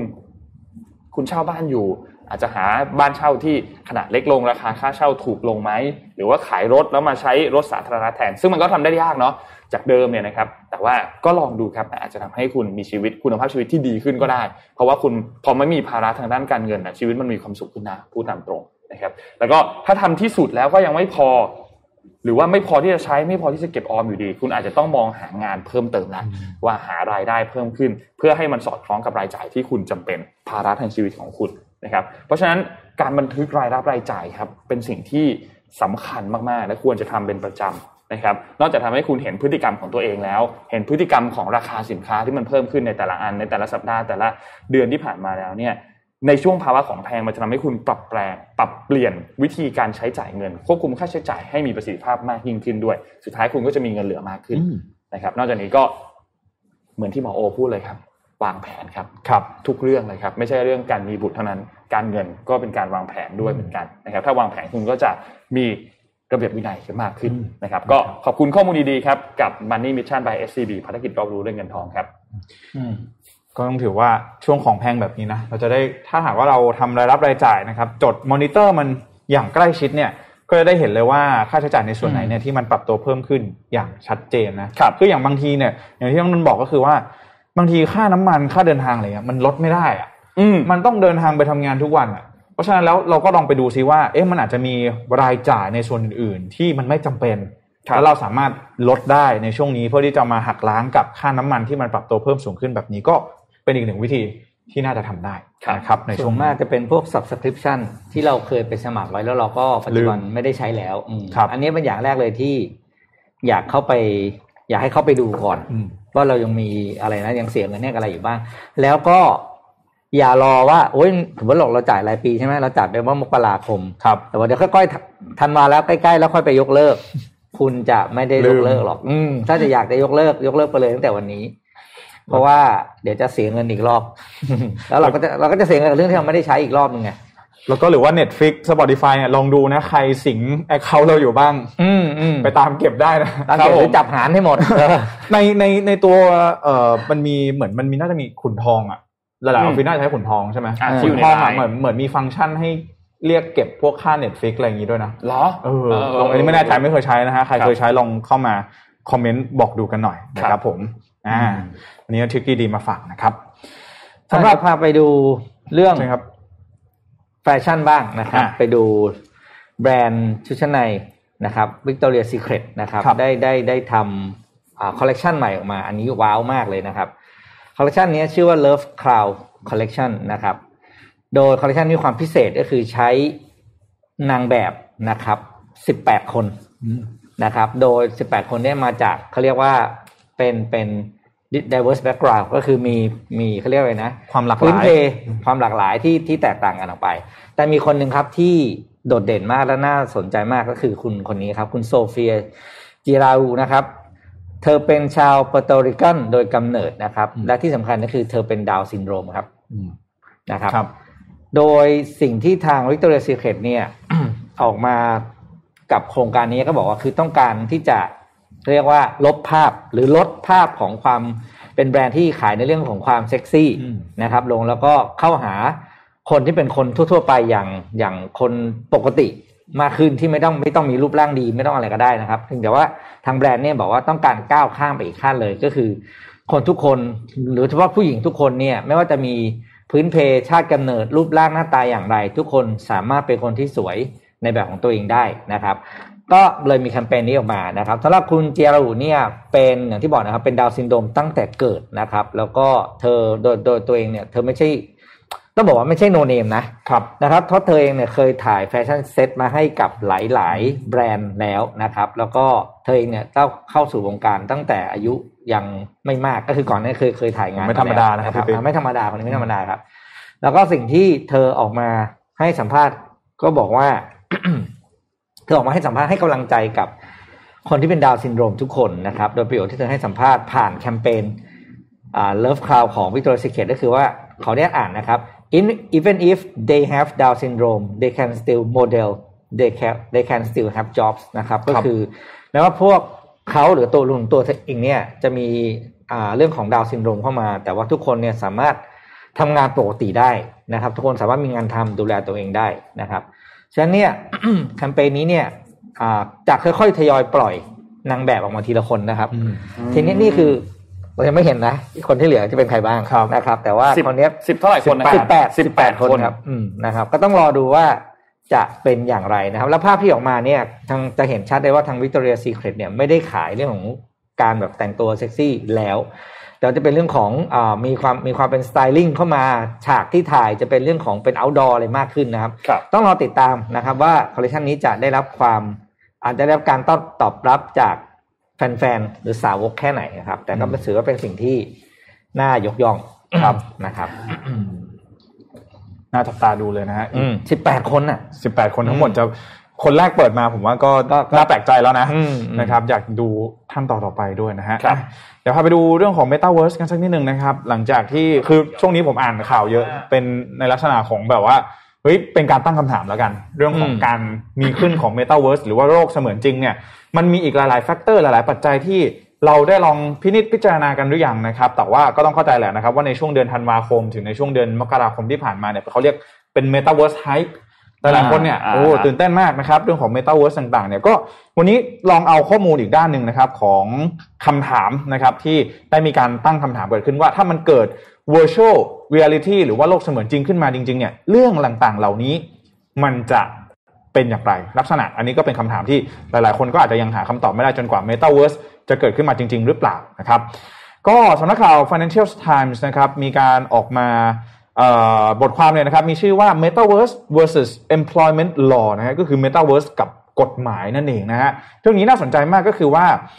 ในตอนนี้เนี่ยนะครับมันมีคำถามเกิดขึ้นว่าหลาย ๆ บริษัทเนี่ยเริ่มที่จะ integrate หรือว่าเริ่มที่จะนำเอา Metaverse เข้ามาใช้ใน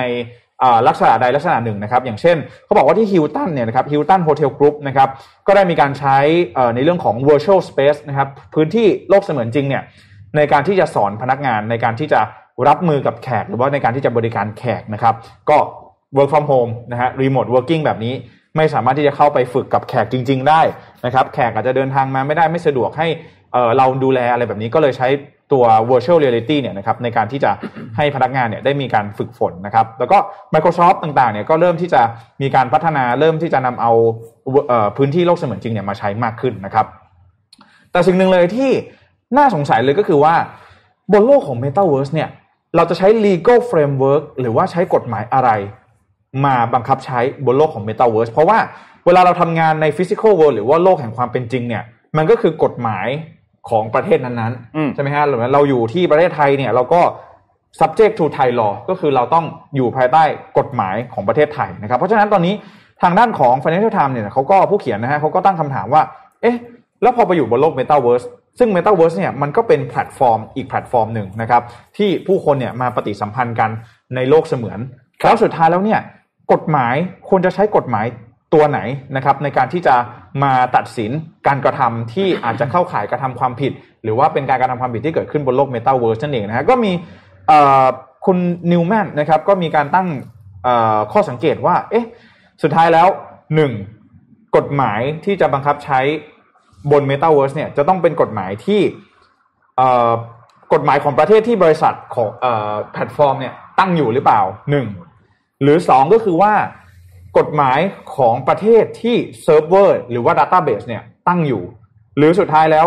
ก็คือกฎหมายของประเทศที่ผู้ใช้งานเนี่ยใช้อยู่ คือมันก็ไม่ค่อยแน่ใจเหมือนกัน ยังว่าไม่รู้ว่าจะใช้หลักกันไหนไปยึดด้วยนะ ใช่ ถ้าเกิดสมมติว่าเราอยู่เมืองไทยอีกคนหนึ่งอยู่สหรัฐอเมริกาอ่าแล้วเราใช้กฎหมาย ประเทศไหนครับใช่ไหมฮะเพราะฉะนั้นเรื่องนี้ก็เป็นเรื่องแรกที่เอ่อหลาย ๆ คนก็กำลังสงสัยกันอยู่นะครับว่าเอ๊ะสุดท้ายมันควรจะเป็นในในทางไหนนะครับ ซึ่งเอ่อทางด้านของเอ่อการทางด้านของสำนักข่าว Financial Times เองก็ได้มีการเอ่อติดตามนะครับ แล้วก็ศึกษาการจดสิทธิบัตรของ Meta หรือว่า Facebook เพื่อที่จะดูว่าเอ๊ะไอ้ mechanism หรือว่าเอ อเอ่อ ecosystem ที่ทาง Meta เขาต้องการจะสร้างเนี่ยเขาต้องการจะให้มันเป็นแบบไหนนะครับ ซึ่งตอนนี้ทาง Financial Times เองก็บอกว่ายังไม่ได้คำตอบที่แน่ชัดนะครับ ก็ต้องรอดูในเรื่องนี้กันอีกทีหนึ่งนะครับ ขณะที่อีกเรื่องหนึ่งเลยก็คือเรื่องของ hidden dangers นะครับคือเรื่องของพวกเอ่อเขาเรียกว่าอะไรผลกระทบทางด้านสุขภาวะทางจิตผลกระทบทางด้านสภาพจิตใจนะครับ psychological impact นะครับ เรื่องนี้เนี่ยบอกว่า ผู้เชี่ยวชาญนะครับจากมหาวิทยาลัย Reading เนี่ยได้มีการศึกทำการศึกษานะครับ แล้วเขาพบว่าเอ่อผู้คนเนี่ยนะครับมนุษย์เราเนี่ยจะมีรู้สึกว่าพฤติกรรมบางอย่างเนี่ยสามารถทำบนโลกออนไลน์ได้ แต่ไม่สามารถทำบนโลกแห่งความเป็นจริงได้ครับอันนี้เนี่ยคือสิ่งที่เราเห็นได้ชัด นี่จึงเป็นสาเหตุที่ว่าทำไมเวลาเราไปดูเนี่ยโอ้โหไปอ่านคอมเมนต์บางเพจเนี่ยโอ้โหทำไมเดือดจังอืมใช่ไหมจริงๆคอมเมนต์แบบเดือดมากนะครับเขาเขาบอกว่าอันนี้เป็นเรื่องทางจิตวิทยาที่ว่าผู้คนจะรู้สึกว่ามี สิ่งที่ทำได้บนโลกออนไลน์กับสิ่งที่ทำไม่ได้บนโลกแห่งความเป็นจริงนะครับ ซึ่งสิ่งนี้เนี่ยก็ผู้เชี่ยวชาญเองก็แสดงความกังวลเหมือนกันว่าเฮ้ยการมาถึงของ Metaverse เนี่ย มันจะมีพฤติกรรมอะไร ที่คนเนี่ยรู้สึกว่าทำบนโลก Metaverse ได้ แต่ทำบนโลกเสมือนจริงไม่ได้อ่าอย่างเช่นเรื่องของ sexual harassment ที่ตอนนี้เราก็ได้ยินมาค่อนข้างบ่อยเหมือนกันว่า เอ๊ะ เข้าไปอยู่บนโลก Metaverse เนี่ย บางคนมีพฤติกรรมที่เรียกว่า sexual harassment เข้าไป เอ่อไม่แน่ใจเหมือนกันว่าทำกันยังไง แต่ว่ามี report case ออกมาเหมือนกันว่ามีเรื่องของ sexual harassment น่าจะเป็นทางคำพูดซะส่วนใหญ่นะเอออาจจะเป็นถ้าคำถ้าพูดถ้าเป็นใน Metaverse หรือว่าบางทีอาจจะมีการแบบว่าถ่ายถ่ายรูปอวตารของเราในมุมที่มันอ๋ออะไม่เออไม่เหมาะสมอะไรแบบนี้หรือเปล่า อันนี้ไม่ไม่แน่ใจเหมือนกันนะฮะแต่ว่าเรื่องนี้เองก็เป็นอีกเรื่องหนึ่งที่ค่อนข้างน่ากังวล แล้วมันมันประกอบกับเรื่องที่ Metaverse เนี่ยยังไม่มีกฎหมายมารองรับครับ อ่า ก็เลยกลายเป็นว่า เออ ก็ไม่รู้เหมือนกันว่า ในอนาคตเนี่ยมันจะมีพฤติกรรมอะไรที่มันน่ากลัวหรือเปล่านะครับ อีกเรื่องหนึ่งเลยนะครับก็คือเรื่องของ self expression นะครับเรื่องของการแสดงออกการเปิดเผยตัวตนนะครับว่า เรื่องหนึ่งเลยก็คือ เอ๊ะนอกจากเรื่องของกฎหมายแล้วนะครับ เรื่องของจริยธรรมเรื่องของคุณธรรมเนี่ยสมมติเขาก็มีการสมมติเหมือนกันว่า ถ้าหากว่าเราถ้าหากว่ามีผู้ชายนะครับ เป็นสุภาพสุภาพบุรุษเนี่ยที่เป็นคนผิวขาว แต่อยากใช้อวตารเป็นคนผิวดำเนี่ยมันเหมาะสมหรือเปล่าอ๋อเนาะเอออ้าวหรือทำไมอะก็ในเมื่อมันเป็นโลกเสมือนน่ะเขาจะเป็นอะไรก็ได้ อย่างพี่พี่พี่จะทำหน้าพี่เคนก็ได้ป่ะในนั้นอะครับผมรูปรูปก็มันเป็นโลกเสมือนแหละครับใช่ไหมคือเขาก็ถกเถียงกันนะพี่เบงอืมว่าเอ๊ะแล้วมันได้หรือเปล่าพี่จะทำหน้าตายอะไรแบบพี่ให้หล่อเท่าพี่เคนก็ได้นะในนั้นอะไม่ฮารัสเมนด้วยนะเพราะพี่ฮารัสตัวเองครับผมอืม นะฮะก็มาฝากกันว่าเออเรื่องเรื่องของ Metaverse ก็อาจจะมีมุมมองอีกหลาย ๆ มุมที่อาจจะต้องมานั่งคิดกันต่อแหละอะว่ามันจะมันจะมีรูปร่างหน้าตาออกมาเป็นอย่างไรนะครับ สุดท้ายแล้วสังคมที่ถูกสร้างขึ้นบนโลกเสมือนนะครับ จะเป็นอย่างไรได้บ้างอืมอ่านะฮะเอาจริงอยากเห็นแล้วนะ อยากเห็นโลกนั้นที่ที่ Metaverse บูมมากๆแล้วอะอ๋อคงไม่นานนี้แหละเนาะครับปีสองปีเนี่ยก็คงคงจะต้องบูมขึ้นมากๆแล้วนะครับ ก็จะได้เห็นอวตารพี่ปิ๊กเป็นหน้าเห็นน่าสงสารนะฮะนะครับพี่เจนไม่ได้เกิดแน่นอนครับผม เราอัปเดตข่าวยูเครนนิดหนึ่งดีไหมรัสเซียครับยูเครนอ่าได้ครับสถานการณ์ตอนนี้เนี่ยเป็นอย่างไรบ้างนะครับ หลังจากที่มีการออกมาประกาศนะครับ ก็เมื่อวานนี้เนี่ยเอ้ยวันที่ 21เนี่ยนะครับ มีการประกาศจากวลาดิเมียร์ปูตินประธานาธิบดีของรัสเซียนะครับ ที่ลงนามในกฤษฎีการับรองเอกราชให้กับ 2 แคว้นในภูมิภาคดอนบัสนะครับอืมหนึ่งเนี่ยคือสาธารณรัฐประชาชนโดเนส นะครับและสองเนี่ยคือสาธารณรัฐประชาชนลูฮันส์อืมนะครับซึ่งก็เป็นพื้นที่ขัดแย้งทางตะวันออกของยูเครน ที่อยู่ภายใต้ควบคุมของกลุ่มกบฏแบ่งแยกดินแดนครับซึ่งกลุ่มนี้เนี่ยสนับสนุนรัสเซียอืมนะครับทีนี้พอหลังจากที่มีการประกาศมาเนี่ยนะครับเพราะว่ามีเขามีการประชุมสภาความมั่นคงของรัสเซียก่อน แล้วก็มีการลงนามในกฤษฎีกาดังกล่าวให้ทั้งสองรัฐเนี่ยเป็นรัฐอิสระนะครับซึ่งก็เป็นการรับรองความมั่นคง และความปลอดภัย แล้วก็ที่สำคัญเลยคือ เปิดทางให้กองทัพรัสเซียเนี่ยสามารถที่จะส่งกองทัพส่งอาวุธยุทโธปกรณ์เข้าไปยังพื้นที่ตรงนั้นได้ครับนะครับ ทีนี้หลังจากลงนามแวบเดียวไม่กี่ชั่วโมง ปูตินก็ได้มีการส่งกำลังทหารเข้าไปในพื้นที่ตรงนั้นทันทีในแคว้นโดฮัน แล้วก็เอ้ยโดเนส แล้วก็ลูลูฮันเนี่ยนะครับ เพื่อปฏิบัติการภารกิจที่เขาเรียกว่าภารกิจรักษาสันติภาพอืมนะครับ ทีนี้พอเกิดขึ้นแบบนี้เนี่ย ท่าทีของนานาชาติเป็นอย่างไรบ้างครับท่าทีของนานาชาติที่เกิดขึ้นเมื่อวานนี้เนยนะครับ เราไปดูเริ่มต้นจากทางด้านของเอ่อโจไบเดนก่อนนะครับโจไบเดนเนี่ยแน่นอนว่าก็ออกมาประณามการรับรองการเป็นเอกราชของดินแดนในยูเครน แล้วก็ประกาศว่าจะมีการตอบโต้อย่างรวดเร็ว และเด็ดขาดแน่นอนนะครับ นอกจากนี้ครับทางด้านของประธานาธิบดีของเอ่อยูเครนนะครับวลาดิเมียร์เซเลนสกี้เนี่ยนะครับเขาก็ออกมาประกาศอย่างชัดเจนนะครับเขาบอกว่า ทางด้านของยูเครนเนี่ยไม่ได้ตกเป็นของใคร แล้วก็จะไม่ยอมปล่อยให้อะไรไปกับใครทั้งนั้น หลังจากที่รัสเซียมีการประกาศรับรองเอกราชเนี่ยนะครับ แล้วก็เริ่มส่งทหารเข้ามาเนี่ยนะครับคุณเซเลนสกี้เนี่ยมีการบอกว่าเราเราอยู่ในดินแดนของเรา เราไม่เกรงกลัวต่อสิ่งใดหรือใคร และเราไม่ได้ตกเป็นของใคร เราจะไม่ปล่อยให้อะไรกับใครทั้งนั้น และเรามั่นใจในเรื่องนี้นะครับ แล้วก็เสริมว่าการกระทำของรัสเซียในครั้งนี้เนี่ยเป็นการละเมิดต่ออธิปไตยและเขตแดนของยูเครน แล้วก็ย้ำอย่างชัดเจนว่าเส้นแบ่งของ เส้นแบ่งแดนเขตแดนของยูเครนยังคงเป็นแบบเดิมอืมแม้รัสเซียจะอ้างเป็นแบบอื่นก็ตาม โดยยูเครนยังคงใช้แนวทางสันติเน้นไปที่การเจรจาผ่านช่องทางทางการทูตต่อไปนะครับแล้วก็เรียกร้องให้พันธมิตรเนี่ยแสดงออกถึงการสนับสนุนอย่างชัดเจน และมีประสิทธิภาพในช่วงเวลาที่สำคัญแบบนี้นะครับ แล้วก็ใครใครคือผู้ที่พยายามข่มขู่รัสเซีย โดยใช้คำพูดเป็นครั้งเดียวสำหรับประชาชนชาวยูเครนขอให้มั่นใจว่ารัฐบาลจะรับมือกับวิกฤตครั้งนี้อย่างใจเย็นและมั่นใจ โดย ก็แสดงความขอบคุณทั้งประเทศที่ยังตอบรับอย่างสงบต่อสถานการณ์ที่เกิดขึ้นนะครับ ซึ่งต้องบอกว่าทางฝั่งของรัสเซียเองเนี่ยนะครับ ทางด้านของรัสเซียโฆษกประจำประจำกระทรวงการต่างประเทศของรัสเซียเนี่ยก็ได้ระบุบอกว่าทางด้านของคุณเซอร์เกย์ลาฟรอฟนะครับซึ่งเป็นรัฐมนตรีต่างประเทศรัสเซียเนี่ยก็ยังคงพร้อมสำหรับการเจรจากับแอนโทนีบลิงเคนก็คือรัฐมนตรีกระทรวงการต่างประเทศของสหรัฐอเมริกานะครับ ในประเด็นนี้ แม้ว่าจะมีการส่งทหารของรัสเซียเข้ามาในพื้นที่แบ่งแยกดินแดนของสองพื้นที่ดังกล่าวและของยูเครนของฝั่งรัสเซียเนี่ยนะครับ แต่อย่างไรก็ตามก็ยังคงพร้อมที่จะเจรจาอยู่นะครับ ซึ่งเขาได้มีการพูดในวันที่ 21 ว่าวันพรุ่งนี้คือวันที่ 24 วันพฤหัสเนี่ยนะครับ จะมีการพบกับแอนโทนีบลิงเคนนะครับที่กรุงเจนีวาเพื่อจัดการกับความตึงเครียดที่สูงยิ่งขึ้นในช่วงเวลาตอนนี้นะครับ แม้ว่าก่อนหน้านี้เนี่ยจะมีการออกมาพูดถึงอย่างชัดเจนมากว่ารัสเซียการเคลื่อนไหวแบบนี้เนี่ยจะนำมาซึ่งการถูกประนาม การถูกคว่ำบาตรโดยสหรัฐ โดยสหภาพยุโรปแน่นอนนะครับโจไบเดนเองก็มีการลงคำสั่งห้ามลงทุนสนับสนุนการค้า และการลงทุนจากบุคคลหรือองค์กรใดๆของสหรัฐในดินแดนดังกล่าวแล้วด้วยเหมือนกัน ก็คือในพื้นที่โดเนสกับลูฮันนะครับ ก็นอกจากนี้อีกอันนึงคือ คณะมนตรีความมั่นคง UN มีการประกาศประชุมฉุกเฉินทันทีนะครับ ในกรณีนี้นะครับ ซึ่งสำนักงานใหญ่เนี่ยเขาอยู่ที่นครนิวยอร์กครับที่สหรัฐนะครับช่วงเช้าของเมื่อวานนี้เนี่ยนะครับมีการประกาศหลังจากรัสเซียประกาศรับรองสองดินแดนเนี่ยก็ประกาศให้มีการประชุมทันทีนะครับทางด้านของจางจวินนะครับซึ่งเป็นทูตจีนประจำสหประชาชาติเนี่ยนะครับเรียกร้องให้ที่ประชุมประชุมคณะมนตรีความมั่นคงของ UN เนี่ยทุกฝ่ายเนี่ยก็ หลีกเลี่ยงการกระทำที่อาจทำให้สถานการณ์ยิ่งเลวร้ายลงไปอีกนะครับแล้วก็พร้อมสนับสนุนทุกความพยายามในการหาทางออกด้วยวิธีทางการทูตนะครับแต่อย่างไรก็ตามครับรัสเซียซึ่งเป็นสมาชิกถาวรของคณะมนตรีความมั่นคงเนี่ยก็มีสิทธิ์วีโต้กับมติอันนี้เหมือนกันที่ผลักดันให้โดยที่โดยที่ประชุมคือที่ประชุมมีมติอะไรออกมา รัสเซียก็ยังมีสิทธิ์ที่จะวีโต้เพราะว่าเป็น permanent member นะครับเป็นอดีตประเทศผู้ชนะสงครามโลกครั้งที่สองครับด้วยเหตุนี้ก็เลยทำให้เราก็สุดท้ายก็ยังไม่รู้อยู่ดีครับว่า การประชุมที่จะที่มีขึ้นเนี่ยจะช่วยอะไรได้หรือเปล่าให้สถานการณ์มันตึงเครียดน้อยลงคือรับต้องพูดในแง่ของทางด้านการทหารเนี่ยนะครับ ล่าสุดวุฒิสภาของรัสเซียเนี่ยก็มีการอนุมัติให้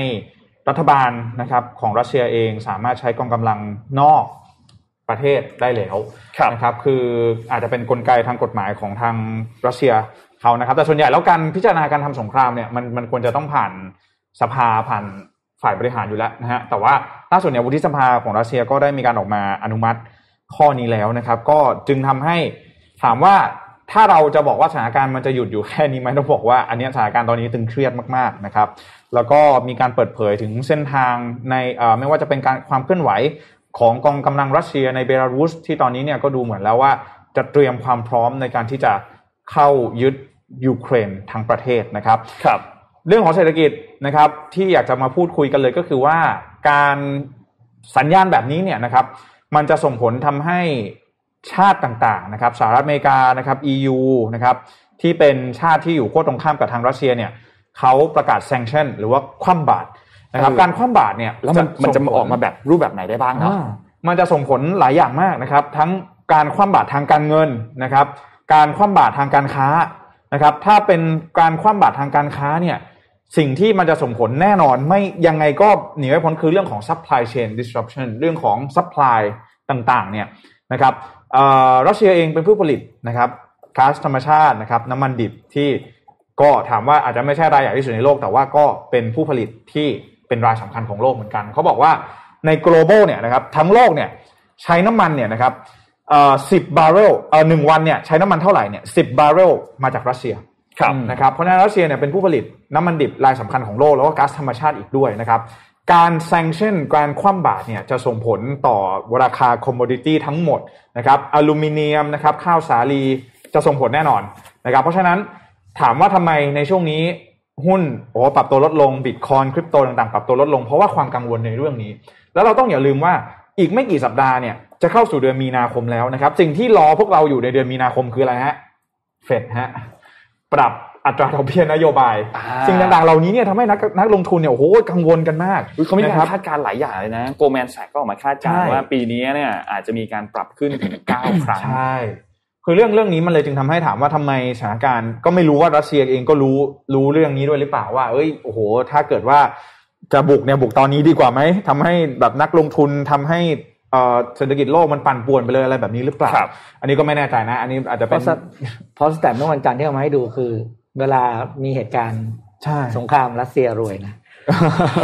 ครับ ครับอืมก็เลยคิดว่าเนี่ยเพราะฉะนั้นอาจจะเป็นจังหวะได้นะอืพี่มปิ๊กนะนะครับ ก็อ่าเรื่องของเศรษฐกิจก็ช่วงนี้อืมถ้าใครลงทุนก็ระมัดระวังนะครับ ลองดูในเรื่องของการบริหารจัดการความเสี่ยงด้วยคือนักลงทุนตอนนี้ถอนออกมาหมดแล้วสินทรัพย์อะไรที่มีความเสี่ยงนะฮะถอนมาไปพักเงินพักใจกันอยู่สักที่หนึ่งแล้วนะครับ ก็ช่วงนี้ใครที่ลงทุนก็ระมัดระวังกันด้วยอ่าครับครับอะอะวันนี้น่าจะครบถ้วนอ๋อเราไปดูตัวเลขผู้ติดเชื้อกันนิดนึงตัวเลข วันนี้นิวสุดไฮท้ายนะครับนะครับ เท่าไหร่ครับตัวเลขผู้ติดเชื้อล่าสุดวันนี้ใน่าจะเอ่อวันนี้นะครับมีผู้ติดเชื้อรายใหม่ทั้งสิ้นนะครับ21,232คนนะครับ แล้วก็มีผู้เสียชีวิตอ่า ทั้งสิ้น 39 รายด้วยกันนะครับขอแสดงความเสียใจกับผู้เสียชีวิต แล้วก็ผู้ที่อ่ามีส่วนเกี่ยวข้องทุกๆท่านด้วยครับนะครับตัวเลขตรวจ ATK ยังไม่ออกนะครับเท่าที่นนท์เช็คในเว็บไซต์ตรงของกระทรวงสาธารณสุขเนี่ยนะครับยังไม่ออกแต่คิดว่าก็คงไม่ต่ำกว่าหมื่นเหมือนกันครับนะครับเพราะฉะนั้นวันนี้เนี่ยจริงๆ มีโอกาสสูงมากที่ตัวเลขจะไปแตะใกล้เคียงเกือบเกือบสี่หมื่นคนนะครับก็ระมัดระวังกันด้วยนะครับในช่วงเวลาตอนนี้ นะครับวันนี้คิดว่าครบถ้วนแล้วนะครับ ขอบคุณสปอนเซอร์มากๆนะครับ ขอบคุณ SCB นะครับผู้สนับสนุนแสนใจดีของเรานะครับ วันนี้เรามีข้อมูลทางการเงินดีๆ มาฝากกันด้วยนะครับกับเอ่อ Money Mission by SCB ภารกิจรอบรู้เรื่องเงินทองนะครับ ก็ดูย้อนหลังกันได้นะครับ แล้วก็ขอบคุณทางด้านเดวันเท่นะครับ Premium Skin Care for Men ครับ ผิวหน้าดูดี หน้าดูเด็กใครก็เดาอายุไม่ถูกนะครับ ภายใต้แนวความคิด Future Biotechnology for Men Skin นะครับหาซื้อได้แล้วครับทาง e-commerce นะครับ Shopee Lazada JD Central We Love Shopping แล้วก็เว็บไซต์ d e v o n t e 2 9 6 com นะครับ สุดท้ายครับขอบคุณท่านผู้ฟังทุกท่านมากครับที่ติดตาม MDR ในทุกๆเช้านะครับ วันนี้ขอบคุณทุกช่องทุกช่องทางเลย Clubhouse Facebook แล้วก็ YouTube นะครับ ขอบคุณมากๆนะครับ แล้วพบกันใหม่อีกครั้งหนึ่งในวันพรุ่งนี้วันพฤหัสครับ สวัสดีครับ สวัสดีครับ สวัสดีครับ Mission Daily Report start your day with news you need to know